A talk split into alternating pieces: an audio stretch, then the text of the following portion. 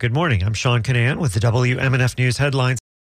The murder of a transgender man in Winter Haven has drawn national publicity. The Ledger is reporting that advocacy groups like the Human Rights Campaign have slammed the Polk County Sheriff's Office and media outlets for intentionally misgendering Camden Ryder after their murder on July 21st. A civil rights leader tweeted that the death of Ryder is at least the 15th violent killing of a gender nonconforming or transgender individual this year. Amid a surge in anti-LGBT legislation in Florida, WMNF's Chris Young reports one museum is working to preserve the community's history for the next generation. The Stonewall National Museum and Archives in Fort Lauderdale is one of the largest gay archives and libraries in the country. We have the gavel that Nancy Pelosi used when they took away Don't Ask, Don't Tell. For Robert Keston, executive director at Stonewall, preserving this history is more important than ever, especially in Florida's hostile political climate towards the LGBTQ community. Governor DeSantis signed an expansion in May to what critics call the Don't Say Gay bill.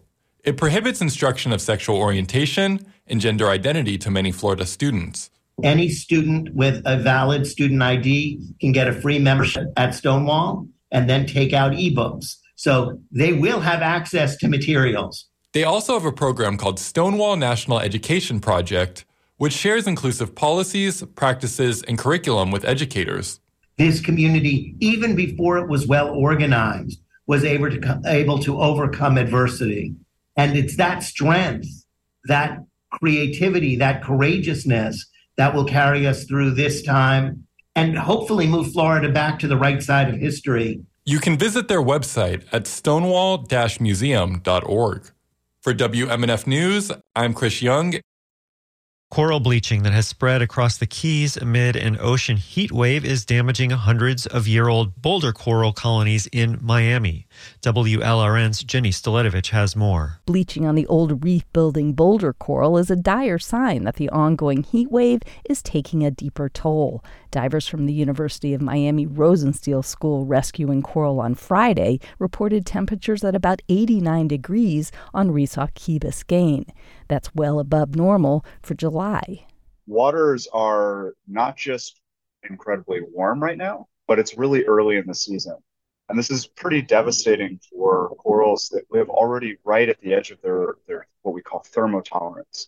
Ian Enochs runs the National Oceanic and Atmospheric Administration's Atlantic Coral Program. He says NOAA is creating 3D mosaics of the reef that'll provide a baseline to determine what's been lost after the bleaching ends.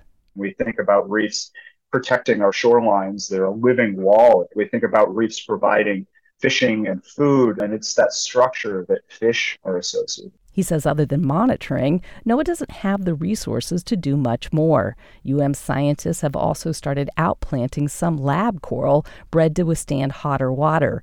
They want to see how those corals fare in what's expected to be a summer of hot seas.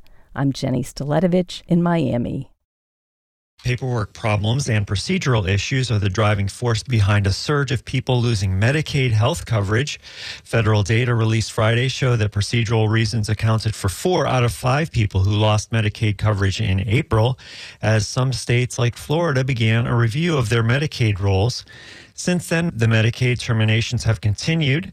An analysis by the Associated Press shows that about 3.7 million people have been dropped from Medicaid over the past 3 months. All states were required to resume annual Medicaid eligibility reviews this spring after removals were put on hold during the coronavirus pandemic. Florida has removed 408,000 people from its Medicaid rolls. WLRN's Veronica Zaragovia reports only Texas has unenrolled more people than Florida. Hundreds of thousands of Floridians began losing their Medicaid coverage in April. That's after federal rules let states start dropping those who no longer qualify after they'd been continuously enrolled during the COVID-19 pandemic. Enrollees must update their information with the Florida Department of Children and Families to requalify. But the state is drawing pushback after there were reports that some Medicaid recipients were not notified of any action. Florida could accept help from the federal government in the form of waivers. These waivers let states put Medicaid rules on hold to renew people or delay terminations. And the Florida Policy Institute, a nonprofit organization, is renewing its call for a pause until concerns are addressed. I'm Veronica Zaragovia in Miami. A Florida sea turtle research and conservation center has surpassed its own nesting record. This month, the Loggerhead Marine Life Center counted just under 22,000 nests along a 9.5-mile stretch of beach on Juno Beach on the east coast of Florida. The previous record was a little bit more than 20,000 in 2019. Researchers attribute the high numbers to successful conservation efforts. Justin Peralt is the vice president of research at the center. We're protecting both the nesting females and the hatchlings that are emerging. Then we're better understanding, threats that are currently happening and potentially emerging threats. Leatherbacks, loggerheads, and green turtles are among the most common species along Florida beaches. All of them are threatened or endangered. While the turtle numbers are promising and show that conservation efforts do pay off, we just need to make sure that we continue, we don't fall off the bandwagon here and lose our focus so that we don't see any declines in the future. Sea turtle nesting season on Florida's East Coast begins on March 1st and ends on October 31st. Today, expect scattered thunderstorms. Highs will be in the high 80s. Tonight, a stray shower or thunderstorm is possible early on, with overnight lows in the high 70s. And tomorrow, scattered afternoon showers and thunderstorms, highs in the low 90s.